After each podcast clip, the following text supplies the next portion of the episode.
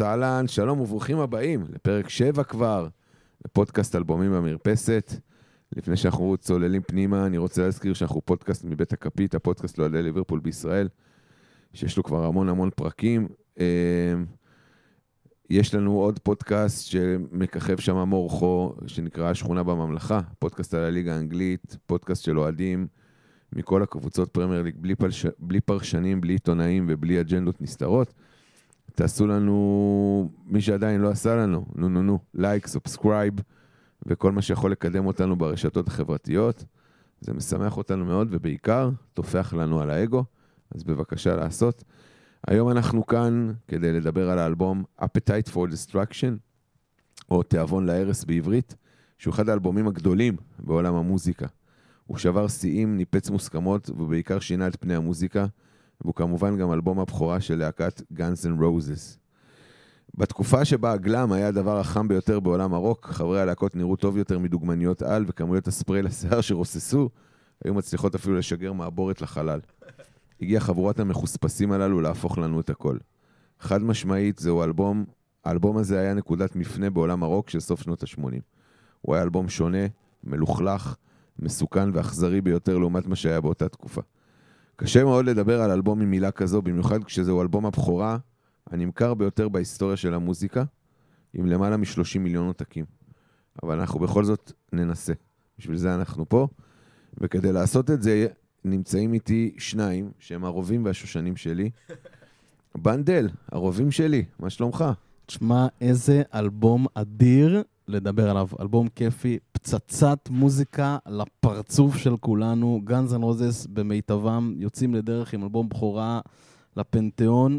אחלה אלבום, אחלה מוזיקה לפנינו, אחלה דיסקוסים פה בשולחן, יושבים בכפר סבא הקרה, אך, אך חמה בלב. אה, בואו נדבר מוזיקה, בואו נשמע מוזיקה. יאללה, שחר, השושנים שלי, מה שלומך? תענוג, תענוג, כיף לחזור אחרי הפגרה הקצרה שהייתי בפרק הקודם. ואין כמו לחזור לתוך הדבר הזה, אה? כן, אנחנו מוסרים מפה אה, דש למנטבר, שלא נמצא איתנו, כי זה רוק כבד לו מדי. ומאחלים לו בהצלחה במבחנים שלו. כן, כפרה עליו, אוהבים אותך. אה, טוב, קצת אה, לפני שנצלול לשירים עצמם של האלבום האדיר הזה, ניתן קצת רקע על הלהקה למישהו שאיכשהו לא מכיר את הלהקה הזאתי. כן, יאללה. אה, טוב, אז אה, גאנז הוקמו בעצם אה, ב-1985, שנתיים לפני יציאתו של אלבום בכורה. הכל התחיל בעצם מאיזי סטרלינג, שהיה חבר בלהקה שנקראת הוליווד רוז, ביחד עם אקסל, שאקסל כמובן היה זמר. איזי גר ביחד באותה תקופה עם שותף שלו שקוראים לו טרייסי גאנז. אה, שהיה חבר בלהקת אלי גאנז, והם בדיוק חיפשו זמר ללהקה, איזה הציע את אקסל, אה, והם ביחד עשו חיבור של אלי גאנז והוליווד גאנז, ויצא גאנז אל רוזס. כן, פשוט קל ותכלס חיבור כאילו מדהים. אה, בהמשך הלהקה ככה השתנתה כמה פעמים, עד שהם התייצבו עם... עד שהם התייצבו עם אה, ההרכב. אז איזי סטרלינג אה, הוא גיטרה, חבר ילדות של אקסל, הם גדלו ביחד בלפייט אינדיאנה. תמיד שאומרים כזה, עיירות בארצות הברית אמרנו שאנחנו עושים מבטא. אז לפייט אינדיאנה. גם אין מבטא יותר מוצדק מאשר אינדיאנה. אינדיאנה. דף מקייגן, שהוא היה נגן הבאס, הקליט עם גאנז רק את Appetite for Destruction, כאילו למרות שהשם כזה מלווה אותם המון המון שנים, זה האלבום היחיד שהוא הקליט איתם, אחרי זה הוא פרש. הוא היה איתם בסיבוב הופעות של or Illusion, אז גם בסיבוב הופעות בארץ הוא היה. סלאש כמובן, שהוא היה lead guitar, הגיטריסט המוביל של הוליווד רוז, והוא החליף בעצם את טרייסי גאנז, שאחר כך לא הספיק להקליט איתם אפילו לא שיר אחד, ומי שסוגר את העשירייה הוא המתופף סטיבן אדלר, שגם ניגן סך הכל עד 1990, והוא פוטר. יש שיגידו בגלל ביצועים ירודים, אבל תכלס כולנו יודעים שהוא פוטר בגלל התמכרות לחומרים אסורים. לא, כי שאר חברי הלהקה היו כן, היו לגמרי. צחים כשלג. סאחים לגמרי, כן. האלבום בכלל לא, חצי ממנו מדבר על ה... על, נדבר על זה תכף. אז אנחנו ממש עוד שנייה צוללים לאלבום, אני יודע שאתם מחכים לשמוע את הטדידידידין של ההתחלה. שחר, קצת רקע על השם של האלבום והעטיפה שלו? אני ברשותך אגיד משפט על גאנס אנד רוזס רגע בכללי כזה, ומה זה, זה בשבילי. אמ, בקיץ שבין כיתה ט' לי' אה, נסענו ארבעה חברים לאילת, והיינו, כאילו, אני, אני לא אגיד the חננות, אבל היינו the חננות. ילדים כאילו, טובים. ילדים טובים פלוס אפילו. כאילו עד כדי כך שפגשנו חבורת אה, בנות אה, שהיו שם בקייטנת גלישה של אחד הקיבוצים באזור השרון, ובזה זה נגמר. אה, כל כך ילדים טובים. אבל בגדול, אחד התח... במסגרת זה שבאמת חבורה של חננות, חולה מוזיקה, אז אחד התחביבים שלנו היה ללכת לחנות דיסקים ענקית שהייתה בקניון באילת. אולי אתם זוכרים אותה באמת. עדיין אה, אני חושב, לא, אני לא יודע אם אני- עדיין קיימת, אבל... קלאב, לא אה, אני לא- חושב שכן, חנות ענקית, היא הייתה כזה, כזה שתי כן, קומות בקומה כזה. של- השנייה שם, של כן. הקניון. ופשוט היינו מעבירים שם, כאילו, אילת, אנשים אחרים משתכרים כזה, ולא יודע, עושים מה שעושים באילת, ואנחנו פשוט אה, בילינו שם איזה שלוש-ארבע שעות, ואחד האלבומים, אה, שאחד האלבומים, זאת אומרת, אלבומים כדיסק, אבל אחד הדיסקים שאני חזרתי אז, בקיץ של כיתה ט', אה, בין ט' לי', היה האלבום הזה שאנחנו מדברים עליו היום. אה, והתאהבתי, זה תקופה כזה של נעורים, ואתה מחפש מה שבועט, ומחפש מה שחזק, ומחפש אה, כמה שיותר אה, רוק. אה, לפחות זה מה שחיפשנו, ו- ועד היום יש לי את הדיסק שקניתי אז, כזה עבר המון המון זמן, אמנם לא בפורמט של אלבום, אבל בפורמט של דיסק. אה, וזה, זה- מאז, זאת אומרת, גאנס אנד רוז מלווים אותי. אה, ועכשיו, אחרי קצת אה, הסיפור הרומנטי הזה, אני אגיע לעטיפה של האלבום, ואני חושב שכדאי פה להוסיף אזהרת טריגר אה, אלימות מינית, אה, ולהגיד ש... העטיפה שהיום אה, רואים אותה זה לא העטיפה המקורית של האלבום, העטיפה המקורית של האלבום מופיעה בתוך ה... בתוך ה... הייתה מופיעה בתוך האלבום עצמו. אה, בעטיפה המקורית רואים רובוט, ולידו אישה שרועה, וממש בתיאור של הציור הזה כתוב ש... כתוב ש... אה, זה רובוט שאנס את אותה אישה, ו... וזה זה העטיפה המקורית של האלבום. אישה שרועה אחרי שרובוט אנס אותה. אמ, ואז באותם ימים, זה כאילו, זה אמנם עוד הרבה לפני... אנחנו צוחקים ממבוכה, רק... לגמרי, זה, זה כאילו, אמנם זה הרבה לפני ימי ה-PC וכזה, אבל גם בלי שום קשר ל-PC, זה כי לחשוב על להוציא אלבום שזה העטיפה שלו, אני כאילו, אני... אני אני- אני הזדעזעתי כשקראתי את זה, שזה... אני מכיר את התמונה הזאת מבפנים, אבל אף פעם לא, לא התעמקתי בזה, לא הבנתי מה אני רואה. וזה מזעזע, ו, ולא רק אני אומר שזה מזעזע, המון אה, חברות אה, וחנויות ו, וחברות הפצה לא היו מוכנים, זו העטיפה המקורית כן, שלהם. לא, ממש יצאו נגד הפרסום כן, של הם לא היו מוכנים, ה- אמרו, אנחנו לא, לא מפיצים את זה. לא, לא, לא, כאילו, לא נוגעים בדבר הזה. ו... איך חברת גפן הסכימה, אבל כלומר, זה זה מה שמפתיע זה, אותי. אני לא יודע אם הם היו חלק מזה שאחרי זמן מאוד קצר החליפו את זה בעטיפה הנוכחית היום, אה, שאנחנו מכירים אותה, שזה אגב אה, עטיפה, רואים חמש גולגולות, זה כאילו חמשת חברי הלהקה, על משהו- צלב, על צלב משהו יותר סולידי, כאילו, סולידי. סולידי. ביחס לעטיפה ביחס, הקודמת. כן, ב- ביחס- הכל סולידי. אז, אז אני אגיד גם שאם אתם מסתכלים היום על הקרדיטים של מי צייר, אז יש, אה, מי צייר ומי כתב ומי זה, אז יש אה, קרדיטים גם למי שצייר את הציור העטיפה הראשונה, וגם למי שצייר את העטיפה השנייה, וגם למי שערך את העטיפה הראשונה, וגם מי שערך את... כאילו, כזה הכל פעמיים בגלל הדבר הזה. אני חושב שהלהקה הזאת, כל הקונספט שלה היה תמיד כזה לבעוט ולהיות פרובוקטיביים ולעשות רועש ולעשות אה, זה, אבל נראה לי זה כאילו קצת אה, היה over... אה, מעבר לגבול הטעם הטוב. בהרבה, ובאמת הם שינו את זה למשהו שבמרכאות יותר סולידי, כמו שדיברנו עליו, אבל זה, זה באמת, זה, זה מחריד, כאילו, אני הזדעזעתי, לא, לא בצחוק. ו, וזה כאילו הסיפור של העטיפה. השם לא, אין לזה הסבר מצוין, כאילו הסבר עמוק או מפורט, חוץ מבאמת לעשות איזה שם גם שיהיה איזה צעד טוב. תיאבון להרס, כן. אני חושב שזה מתאר יפה את כן, האלבום. ובכלל את כל מה ששומעים באלבום. אז. אם אנחנו מדברים על האלבום, לפני שממש אנחנו עוד שנייה צוללים לשירים עצמם, בנדל, תן לנו קצת רקע על ההקלטה שלו. בשמחה, בטח. אז האלבום אה, יצא ב-87. בתחילת דרכו האמת שהאלבום לא עשה יותר מדי אה, באז, הוא אפילו זכה על איזושהי התעלמות מסוימת מחברי ה- אה, מקהילת מבקרי הרוק.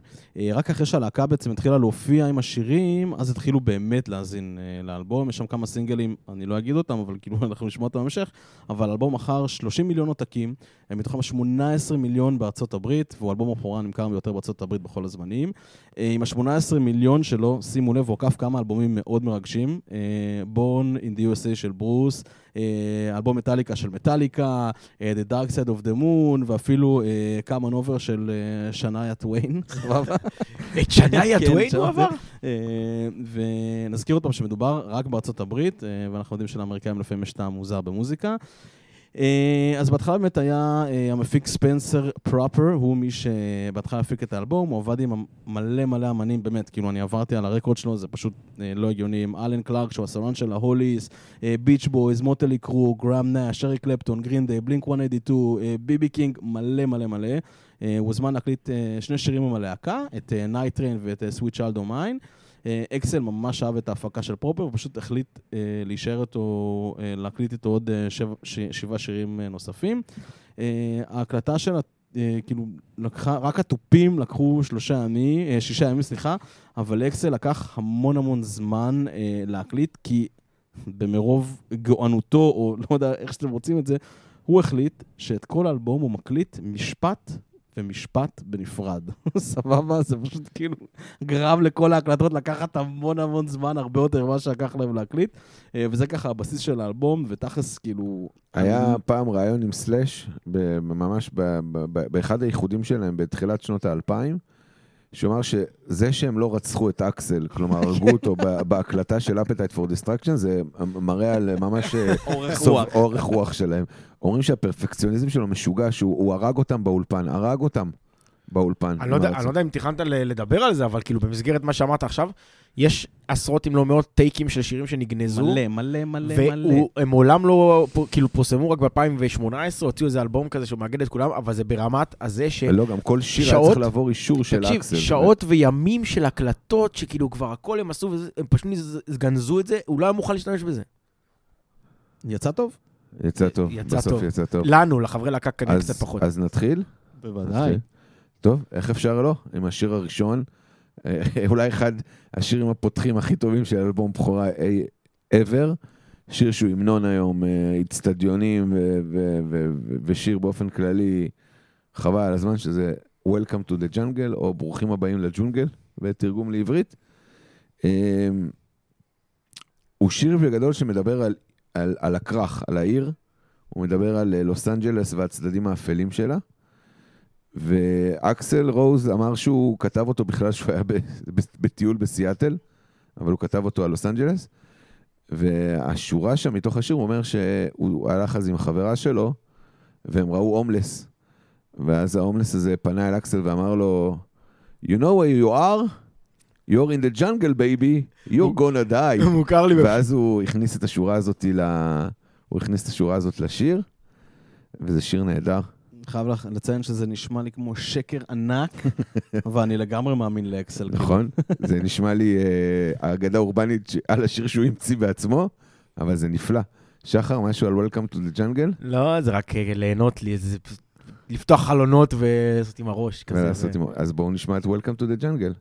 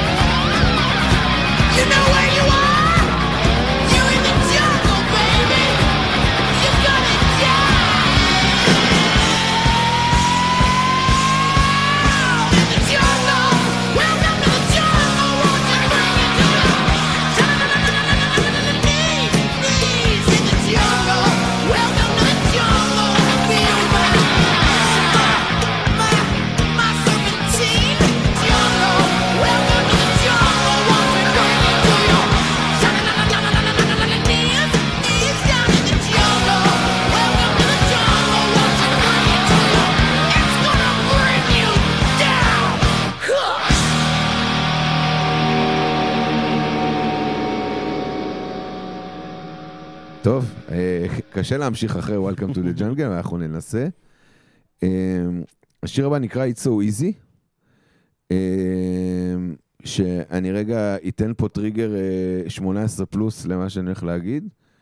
אה, הוא שיר מדבר על כמה קל ללהקת רוק אה, להעמיס בחורות, סליחה על הביטוי, וההחפצה, אה, אחרי הופעות. פשוט שיר שאשכרה מדבר על כמה קל, כמה קל להיות אה, כוכב רוק ולשכב עם בחורות במעריצות בסוף, ה, בסוף הופעות. וזה עוד לא הדבר הכי חמור שמדברים עליו באלבום. לא, זה ברור. אה, מה שמפתיע ב- בשיר הזה, שהוא הסינגל הראשון ששוחרר מהאלבום, שזה קצת מפתיע בהתחשב בכל ה... אנחנו נגיד, בואו, שמענו כרגע את Welcome to the Jungle, וכבר מבינים שיש פה שירים מקום טו ג'אנגל היה הסינגל השני. כן, כבר, כבר אנחנו מבינים שיש פה שירים קצת יותר אייקונים מ... אה, So Easy, אבל איכשהו הלהקה החליטה שזה יהיה השיר הראשון שהם אה, משחררים. אה, משהו שפשוט נאזין לו, נאזין לו, יאללה.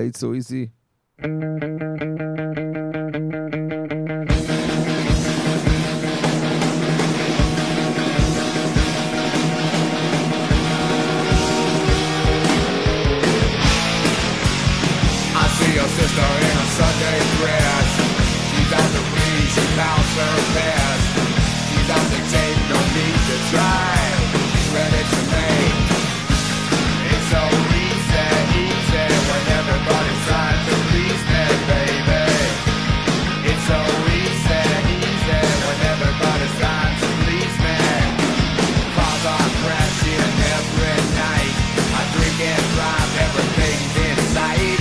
I make the fire,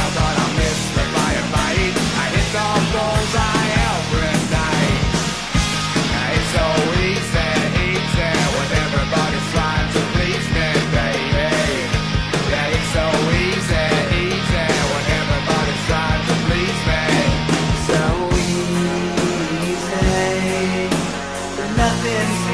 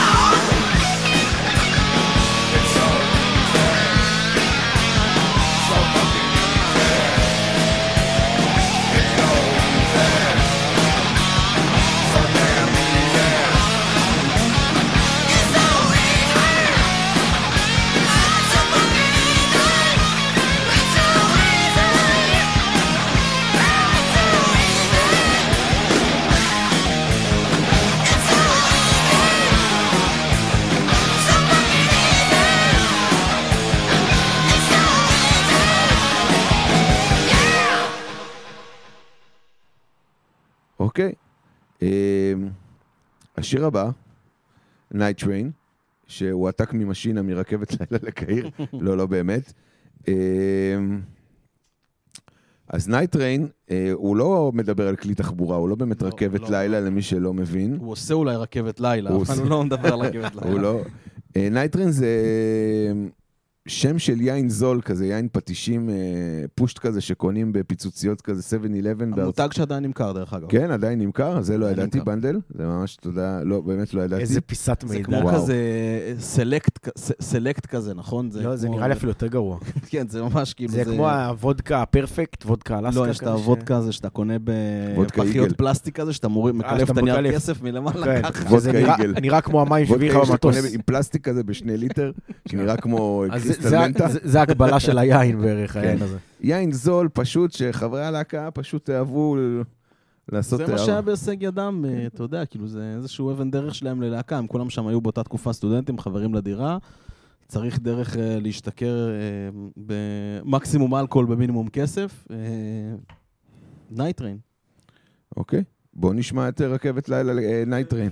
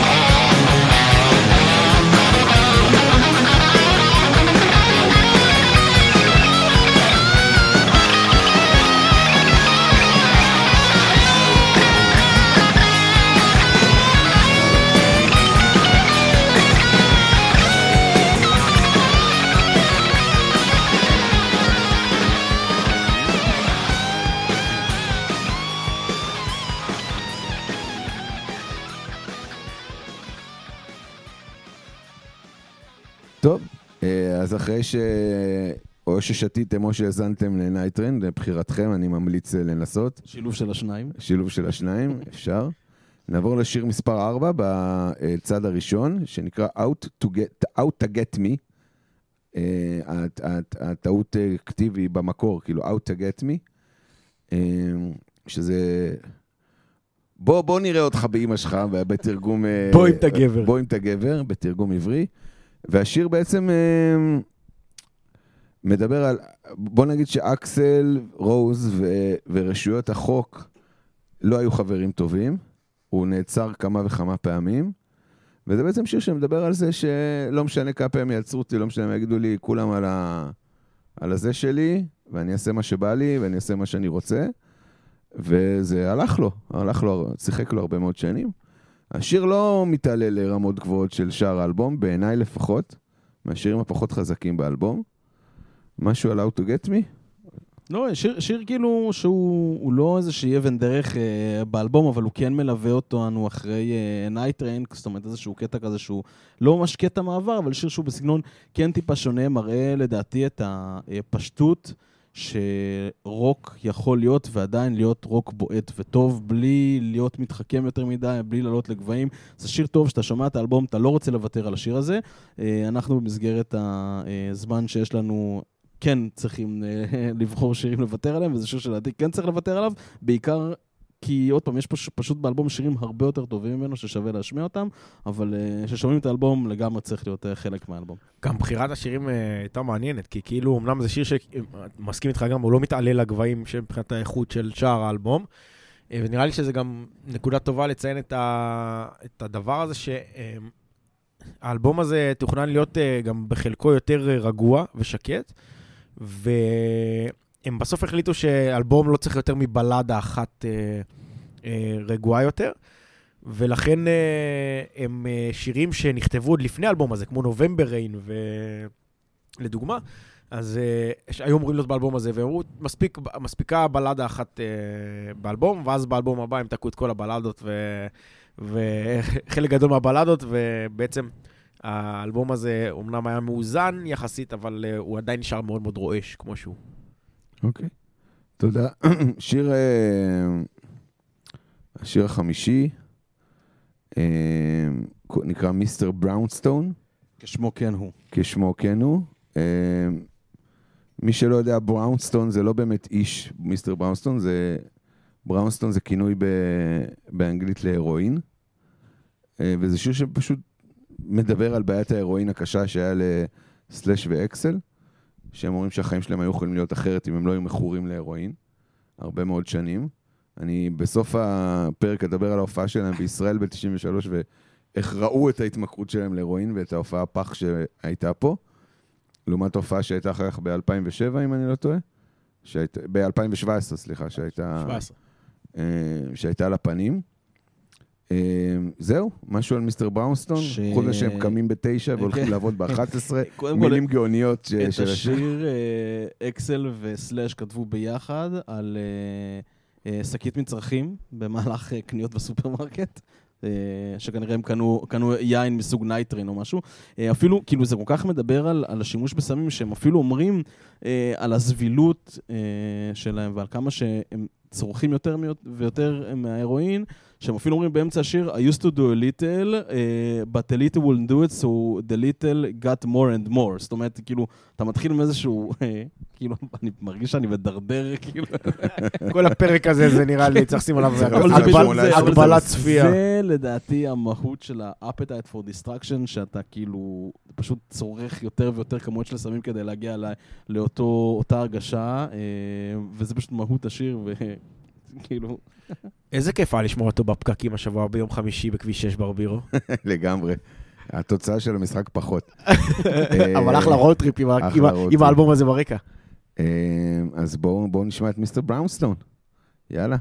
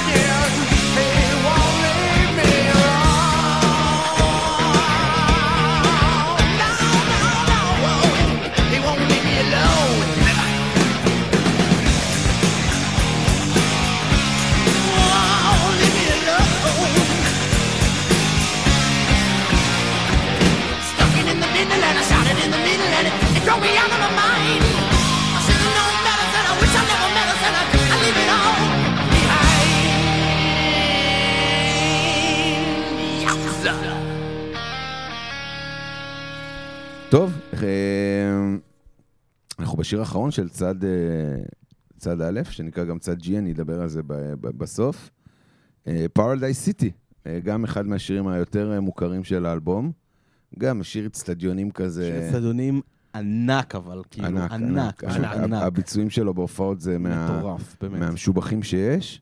אה, אולי נבקש ממנדבר, אה, אדוננו ורבנו, שיכניס פה איזה ביצוע מהופעה. אה, איזה עיר עולה לכם בראש כשאתם שומעים את השיר הזה? זה תמיד עניין אותי. לא יודע, אני כזה תמיד, כאילו, ה- כי זה פרדייס סיטי שהוא, אתה, שהכל ה... זהו, אבל כל ה... כאילו, אתה אומר, אוקיי, כאילו, יש בחורות, אתה אומר, יש הופעה ענקית, לא יודע, אני תמיד זה כזה לוקח אותי להופעות הגדולות בריו, תמיד יש הופעות ממש גדולות בריו, אז אני הולך על ריו. זאת אומרת, זה כזה מעלה לי ישר ריו דה ז'נרו, לא יודע, ככה אני מדמיין The grass is green and the girls are pretty. אוקיי, סבבה, בדיוק, זה בדיוק זה, כאילו, זה מה שאני מדמיין. אוקיי. אני לא דמיינתי אף פעם אה, עיר ב-Paradise City. אה, שיערתי שזה הלוס אנג'לס, כי, כי חברי הלהקה הם אה, לוס אנג'ליאסנים, אבל אה, אין, אין פה איזה אמירה. אני רק אגיד ש, שמה שנחמד, הנקודה המגניבה לשיר הזה, שהוא נכתב על ידי כל חברי הלהקה בג'ימג'ום, שהם פשוט נסעו באוטובוס ביחד אחרי הופעה. פרנ- הופעה מסן פרנסיסקו. כן, אבל אחרי ההופעה בסן נכון. פרנסיסקו, אז יכול להיות שהשיר על סן פרנסיסקו, קשה לי להאמין, אבל אולי הם נסעו באוטובוס חזרה מהופעה בסן פרנסיסקו, פשוט הקליטו את, כאילו, שימו את השיר ביחד. מעניין אם זה היה אוטובוס אה, ואן או אוטובוס ציבורי. דמיין אותם יושבים בספסל אחורי של אוטובוס ציבורי ומג'מג'מים את Paradise City. הם אולי הם לא נותנים לי לישון באיזה טיול שנתי כזה. סליחה, נהג, יש פה להקה שמפריעה. אה, טוב, אז אה, בוא נשמע את פרדייס סיטי. מה יותר טוב הלוואי? בהופעה.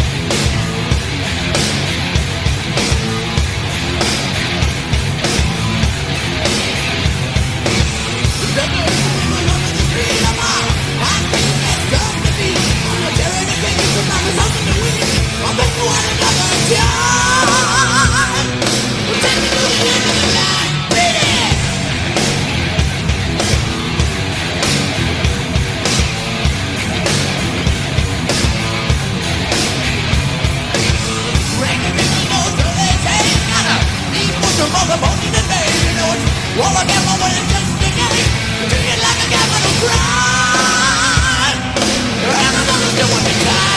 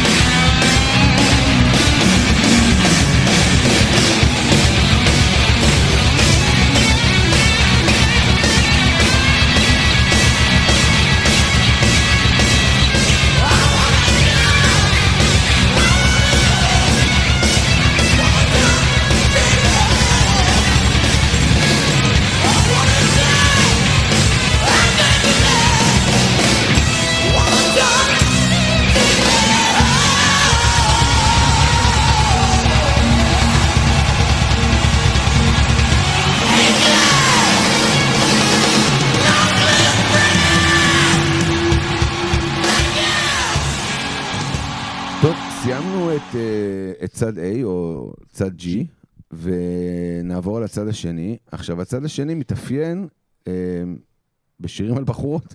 אה, אני לא יכול, אין, אין דרך אחרת להגיד לא, את זה, זה. זה פשוט זה, כאילו. זה פשוט זה, זה פשוט אסופה שלמה של שירים על בחורות. יפה שהם דחסו את הכל לאותו הצד. כן.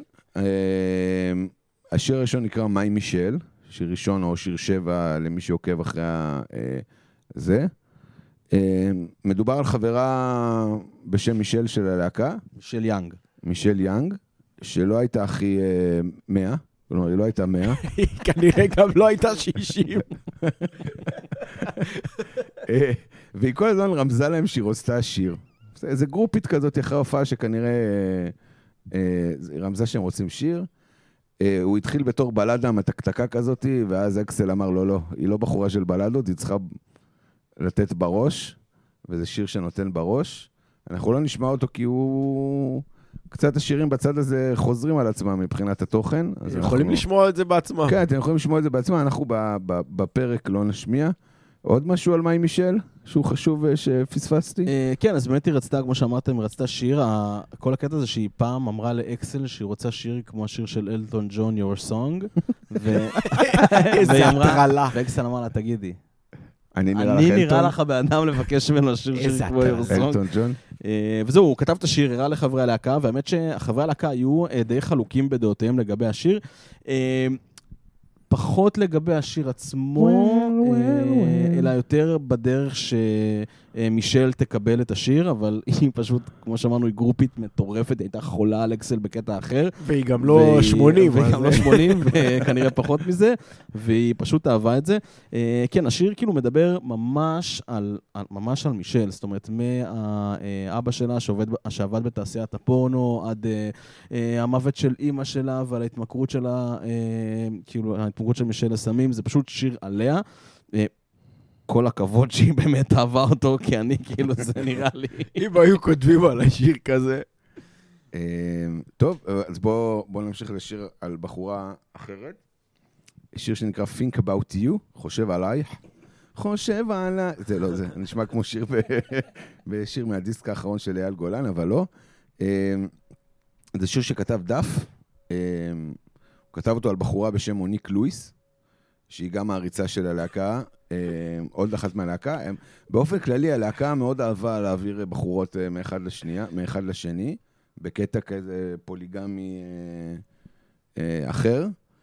אה, והאנקדוטה מגניבה על, על אותה אה, מוניק לואיס, לאקסל יש קעקוע שלה.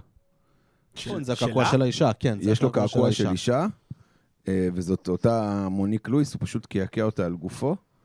אה, לא יודע, מה, לא, לא יודע למה, וכאילו ניסיתי להבין למה, אבל אה, אני לא, לא הצלחתי להבין. גם גרופית של הלהקה, ש, ש, שדף כתב עליה שיר, אתה גם לשיר וגם לקעקוע. גם לקעקוע. אה, שאפו. אנחנו גם לא נאזין לשיר, אבל אנחנו כן נאזין לשיר הבא, שאולי הוא, הוא, הוא לא להיט אצטדיונים, אבל הוא אולי הלהיט הכי גדול מהאלבום, שנקרא Sweet Child of Mine. אחד השירים המוכרים אה, שיש בעולם. כלומר, אני חושב שהיום אנשים, נגיד, שלא מאזינים לגאנז אנד רוזס, תגיד להם גאנז אנד רוזס, אז אני חושב ש-Sweet Child of Mine... כן, הוא אה, השיר הכי מושמע של גאנז רוזס by far, כן. כאילו, מכל השירים זה, האחרים. זה גם הפתיחה, ש- כאילו, אם דיברנו על הפתיחה של, אה, Welcome to the Jungle, הפתיחה של Sweet Child O' Mine, זה כאילו, אה, אני לא יודע אם יש, אני לא חושב שיש מישהו שלא מכיר את זה. זה אולי לא יודע לעשות את ה connection, אבל זה, זה כאילו, זה הדבר... אין סיכוי שלא שמעת את זה. ברגע. שאתה יודע לנגן בגיטרה, זה הדבר שאתה רוצה לנגן. זאת אומרת, זה כאילו ישר לוקח אותך לשם, הריף הפשוט והטוב הזה, כאילו, זה פשוט אני- מכניס אותך לתוך השיר. אני אגיד שסל- שסלאש המציא את הריף הגאוני והאלמותי הזה, שהוא הוא סתם משתעשע עם, ה, עם הגיטרה.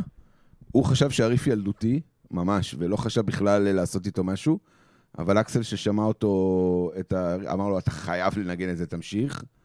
אה, איזי הוסיף אה, לשיר כמה אקורדים, והשאר... אה, אקסל אקסל. כתב, כן, אקסל כתב את השיר, את כל השיר, באותו צהריים, שהוא שמע את הזה. כאילו, ישב שעה, אה, הוא אומר ששעה, סלאש אומר שזה לקח כמה שעות טובות, אבל עוד פעם, אנחנו זורמים שעה עם אקסל, סבבה. כשאתה מסטול הזמן עובר מהר. שגם זה נכתב על בחורה. אקסל כתב את זה על חברה שלו באותה תקופה שנקרא ארין אברלי, שהיא הבת של דון אברלי מלהקת אברלי בראדרס. אה, אחרי שיצא איתה הרבה מאוד שנים, הם אה, התחתנו בלוס, בלאס וגאס בשנת 90, אה, אבל תשעה חודשים אה, אחר כך הנישואים בוטלו, שאברלי טוענת שאקסל מתעלל בה. אה, מה ש... אתה יודע, אנחנו כל הזמן מאמינים לאקסל, אבל הפעם אנחנו לגמרי... אנחנו לגמרי team ארין. אה, הפתיחה היא... באוטוביוגרפיה של דאף מקייגן, אגב, אה, הוא טוען שסלאש עד היום חושב שזה השיר הגרוע ביותר של גאנז אנד רוזס. סלאש בריאיון שקראתי ברולינג סטון, הוא כתב שהוא הושפע כאן מקרים ומלד זפלין וג'ף בק, והשמועה לגבי הקול, כי הקול של אקסל קצת שונה ב Sweet Child O' Mine משאר האלבום, השמועה אומרת שהוא הקשיב לשירים של לינרד סקינרד, ולפני הקלטה, והוא ניסה ממש אה, לחקות את ה... לא מופרך, לא את מופרך. הקול של הלהקה אינדיאנה, Southern ג'ורג'יה, אינדיאנה. אינדיאנה. עוד נגיד גם שדווקא קטע ממש מגניב, הרי יש את הקטע השני של השיר, Where do we אה? אז כל הקטע הזה שהם הקליטו, סיימו, את-? כאילו להקליט את השיר, ולפני שהם הגיעו לסוף של השיר, הם, קצת, נתקעו. זאת אומרת, הם לא בדיוק ידעו איך הם ממשיכים, אה, ופשוט אקסל ישב בצד, פשוט זמזם, where do we go? Where do we go now? where do we go? וזה פשוט תפס, הם התחילו להקליט הלאה, אז אמרו לו, אקסל, אתה תמשיך ותן לנו אה, זה, ופשוט, זה פשוט הוליד את כל מדהים, הקטע מדהים. המטורף. אה, נגיד גם ששימו לב לשיר, סוויט שלדומן, יש מיליארד ושלוש מאות מיליון האזנות בספוטיפיי. וואו. זה מלא, וואו. כאילו, זה זה לא פשוט... The Weeknd זה ולא את פשוט שירן, כמות אבל עדיין מטורפת, מטורף. כאילו, מיליארד זה לאלבום מיליארד. שהוא כאילו יצא לפני מלא זמן. מה זה כאילו. מספר פסיכי. מטורף, פסיכי לגמרי. מטורף. אני אגיד גם ש... מה השיר אחריו? של אה, גנץ? נובמבר אין. נוב- נובמבר, ברור. אוקיי. אה, אני אגיד שהשיר הזה, בסוף שלו, זה גם מפגן יכולות של הגרון שיש לו.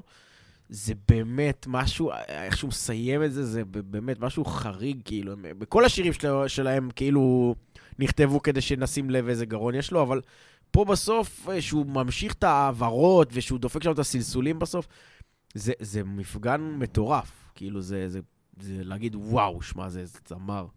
טוב, נשאר לנו לשמוע. אי אפשר בלי לשמוע את Sweet Child of Mine, בואו נשמע ונאזין.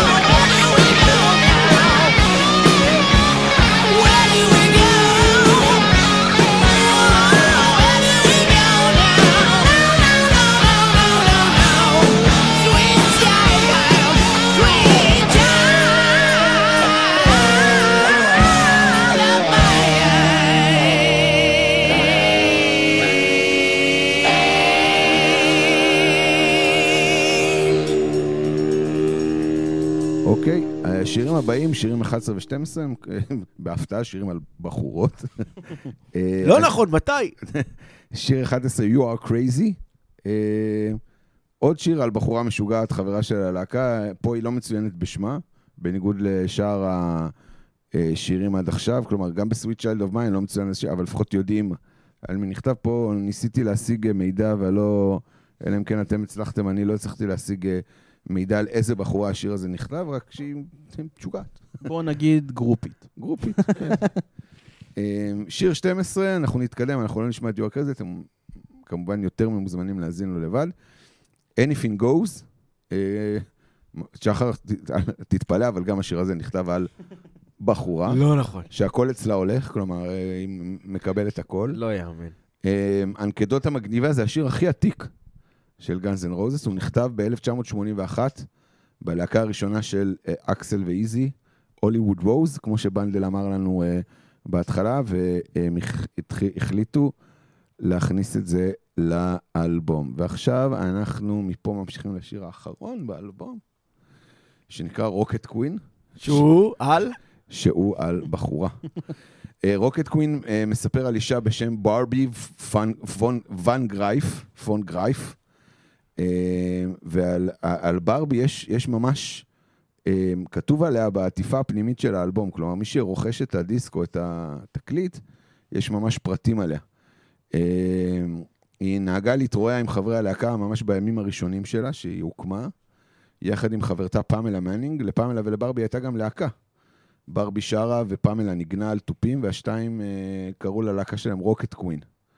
ובשיר הזה יש קולות אה, גניחה.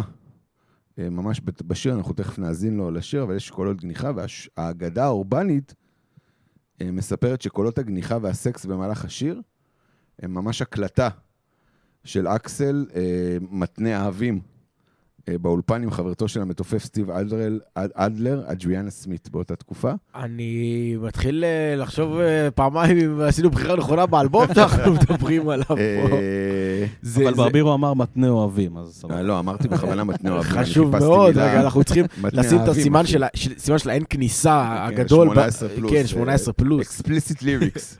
אה, באנר כזה שקופץ כמו באתרים שאתה נכנס לקנות אלכוהול, האם אתה בן 18 ומעלה. אבל זה ה... זה, זה ה- האלבום וזה הלהקה. האלבום, מה לעשות? וזה הלהקה גם. ובאמת יש ש- קולות גניחה וסקס בשיר, אני לא יכול להתעלם מהעובדה הזאת, זה קצת מוזר להכניס כזה דבר, ובאמת האגדה מספרת שזה הוקלט בסקס לייב ב- באולפן, כאילו. אז זה לא...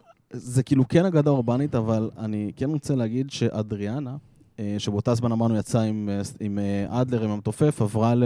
כאילו, הם היו באיזשהו עיצומו של ריב, והיא עזבה והלכה לאולפן הקלטות. אה, ואז קרה שם את כל מה שקרה, היא...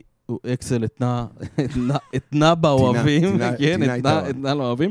אה, וימים אחר כך היא אמרה, I did it for the band and for a bottle of Jack Daniels. טוב? סטנדרטים- worth it.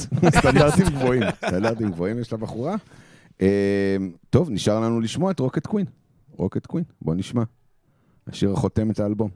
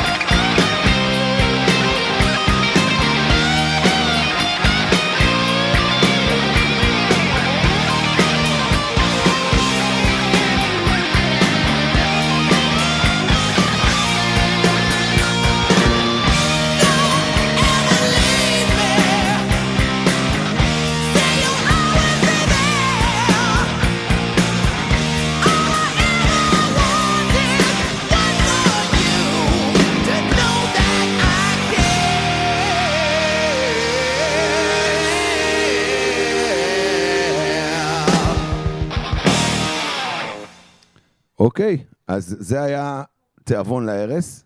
נשמע עכשיו, אחרי שסיכמנו את האלבום, כמו תיאבון להרס עצמי, אה, כמו שבנדל אמר. אה, שחר, קצת אה, סיכום, של- מילות סיכום שלך על האלבום הנהדר והנפלא הזה? זה, אני חושב שזה אלבום מתוך השבעה פרקים, אולי השלישי, אם אני לא טועה, ש, שעשינו עליו, שזה אלבום בכורה של להקה. שלישי? לא זוכר, נחזור לזה אחר כך. אה, אבל זה... אני זה... לא חושב שאף אלבום היה אלבום בכורה. לא. אז- The Bands. לא. אה, לא, זה נכון. לא, זה פבלו אני, זה נכון, פבלו אף אלבום לא אלבום בכורה. אוקיי. זה הראשון שחר. אז לא, זה היה כמה אלבומים שהם שניים, סליחה, אחרי אלבום בכורה. אה, אתה צודק. אבל זה עדיין לא מוריד לי את התיאוריה שלי שאומר שזה חתיכת אה, רף גבוה להציב כאלבום אה, פתיחה, שהם עמדו בו די יפה אחרי זה. אה, שאני חושב ש... אה, גם דיברנו על זה בכל מיני פרקים קודמים, שהרבה ניגוד, יש הרבה ניגודיות בין אלבום, אלבום ראשון לאלבום שני של להקה. והם כזה, כל מיני בלדות קצת יותר שקטות שהם נתנו באור, בהמשך הקריירה שלהם באלבומים הבאים, Patience, למשל. November Rain, פשע, לא, לא חסר. אה, זה, זה, זה טוב לראות את זה גם אחד ליד השני, זאת אומרת, להקה שיודעת לעשות גם רוק אנד רול שהוא באמת מה, מהמשובחים שהיו, לעומת בלדות שקטות, שפשנס זה אחד השירים האהובים עליי. אני, אני לא יודע, הקול שלו עם השריקות, עם...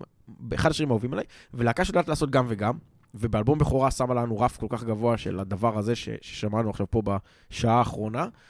אה, זה גם שאפו ענק אליהם, שהם גם אה, הם הצליחו לעמוד בציפיות שהדבר הזה יצר גם אחר כך, וגם שאפו ענק על זה שאנחנו היום בשנת 2023 והם הם כולם בחיים עדיין, לעומת מה שהם עשו כל החיים שלהם, כל הקריירה שלהם, אה, ואני חושב שזה גם נקודה טובה, תכף תספר על ההופעה שראית פה, שזה...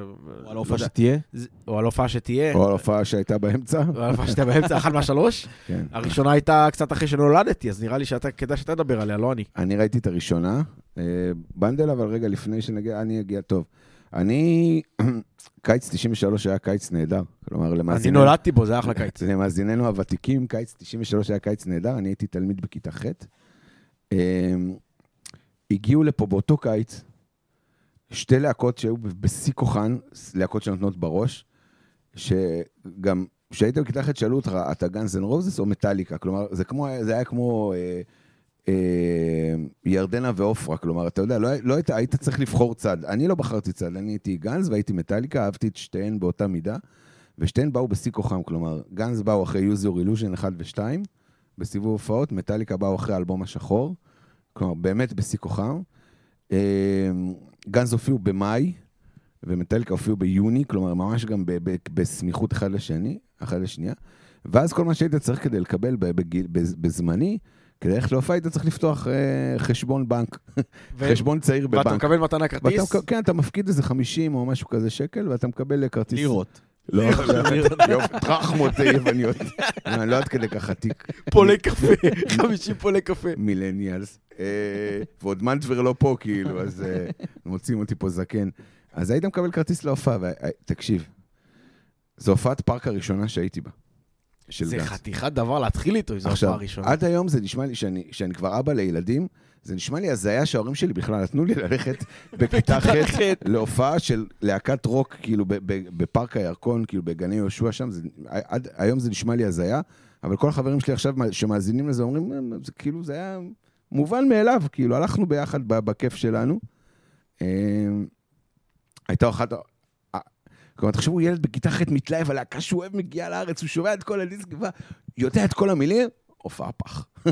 כלומר, הם באו בסוף הטור, ממש, כלומר, באופן כללי אני אתן פה איזה מידע של המאזינים, להקה מגיעה לישראל או בס, בסוף הטור האירופי או בתחילת הטור האירופי. מבחינת שינוע של אה, ציוד, לוגיסטית זה לא הגיוני לעשות באמצע הטור, כלומר, היא יכולה להגיע או בהתחלה או בסוף. ומי שמגיע בסוף הטור רואים שזה סוף הטור. הם הגיעו בסוף הטור, הם כבר היו נורא מסוכסכים, זה היה ממש לפני שהם כבר, אה, לקראת הסוף שלהם, הם היו נורא מסוכסכים, והם היו מסטולים, באמת, כלומר, ברמת, הם ישבו על ספה חצי מההופעה, עשו ביצועים אקוסטיים לשירים. עכשיו, מה אקוסטיים? ת- תנו לי, בא- באתי לראות אתכם. באתי. לפרק, תנו לי לפרק. עכשיו, זו הייתה באמת הופעה כל כך רעה.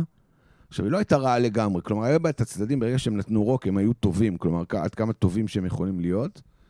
אה, שהם מסטולים ממש. אה, אנשים ממש תבעו את צ'וקי וייס שהביא אותם, כלומר, על, על החזר כספי. אה, למזלי, מטאליקה פיצו את זה חודש אחרי, משהו כזה, אני חושב שהיה איזה הפרש, נראה לי זה היה אמצע מאי וסוף יוני, מטאליקה באו. אה, עשו פיצו מאוד טוב על זה, אז... אה, ולצערי, את ההופעה ב-2017, שאתם תדברו עליה, שכולם אמרו שהיא הייתה מדהימה ופיצוי מטורף, אה, אני הייתי בג'ושוע טרי של יוטיוב האולימפיקו ברומא, אז נבצר ממני להיות בהופעה בארץ. איזה כיף לך.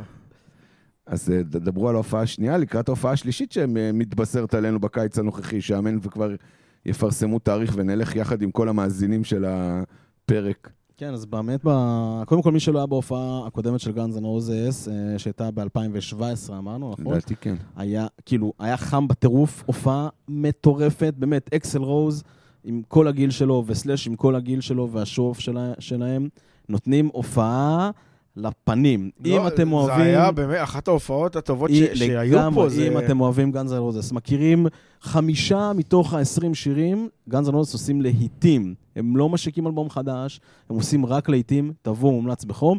אה, רק ככה לסגור את הגולל על אה, Appetite for Destruction, אז באמת האלבום הבכורה הראשון של גאנז אנד רוזס, גאנז אנד רוזס התחילו... אה, פשוט רצו להיות להקת רוק, זאת אומרת, אה, לא היה שם איזשהו משהו, כולם ניגנו טוב, אקסל שר טוב, הם רצו להיות להקת רוק, זה מה שהם רצו אה, להיות עם בחורות, הם רצו לעשות סמים, הם רצו לעשות tour, הם רצו לעשות Appetite for Destruction, אה, וזה בדיוק ההתחלה ככה של גאנז אנ רוזס, שגם בתוך האלבום אנחנו רואים אותם אה, מתגלגלים ומשחקים ומגלים את עצמם אה, מחדש אה, בסגנונות שלהם, בין אם זה בבלדות, או בין אם, לדוגמה, אה, הסוף של Rocket Queen, שסוגר את האלבום, שממש נותן איזושהי אה, הסתכלות קדימה ליכולות שלהם לעשות שירים שלצד אחד הם רוקיסטים ומצד שני הם בלדות, וחיבור של שניהם, אה, שמביא אותנו לאלבום הבא שלהם, אה, שמי יודע, בתקווה הלוואי ונדבר עליו, ואם לא אז תשמעו אותו, Use Your Illusion 1 and 2. לא, היה Lies אה, באמצע.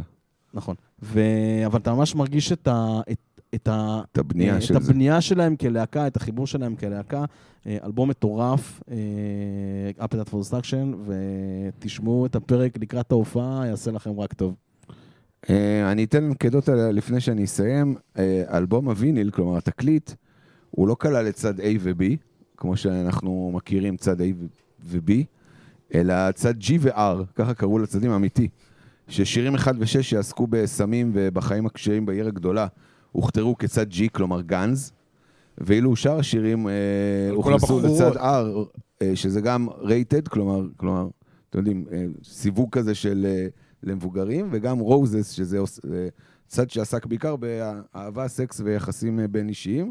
אז ממש חילקו את הצדדים, שזה הרבה פעמים בפרקים אנחנו מדברים פה על איך, איך, איך עושים את החלוקה של, ה, של השירים, כלומר, מי מחליט על הסדר של האלבום. ואין ספק שהם בחרו את הסדר והם נתנו לצדדים גם את השמות כן, שלהם. ומי שזה, מוזמן לחזור לפרקים הקודמים שלנו, לא עשיתי קידום מספיק בזה, ולהאזין לא- לנו מדברים על איך מסדרים אה, סדר של שירים על באלבום. אלבומים שהם לא אלבומי בכורה. כן. אה, טוב, אז האלבום אה, Appetite for Destruction הוא אלבום עוצמתי ואדיר, שהייתה לו השפעה עצומה עליי ועל, ועל עולם המוזיקה באותה תקופה, ואפילו היום ששומעים אותו בנסיעה ל- לראות את כפר סבא מפסידים לעפולה, אה, מרגישים את העוצמה שלו אה, נוסקת בחשוב. אקסל ב- ב- בדיסק, באלבום הזה מוציא את הכעסים והאגרסיות שלו, ובו בזמן גם את הפחדים והחולשות שלו, האנושיות, שלכן זה גם מדבר אל כולנו, שלוקחים קול כל כך עוצמתי עם טקסטים כל כך חזקים, ומשלמים אותם עם חבורת נגנים באמת מ- מעולם אחר. אה, זה מה שהופך את זה לאלבום שמבחינתנו הוא אחד מהאלבומים הכי טובים ב- באייטיז המאוחרות. אז ת- תאזינו לו לכולו, תאזינו לפרק. תודה לכל מי שהיה איתנו עד, פה, ועד הפעם הבאה. נו בראש!